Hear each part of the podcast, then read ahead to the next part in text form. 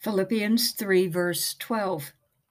Not that I have already obtained all this or have already been made perfect. God's plan and purpose isn't to perfect us to make us a trophy in his showcase.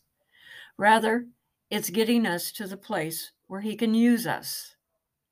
That's why our Christian walk is a journey, not a short jog, and more of a marathon than a sprint.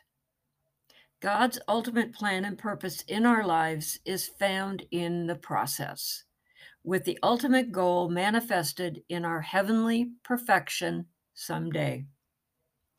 We are all far from perfect, but that doesn't mean we don't press on, forgetting what is behind and straining towards what is ahead, pressing on towards the goal to win the prize for which God has called us heavenward in Christ Jesus. That comes from Philippians 3, verses 13 and 14.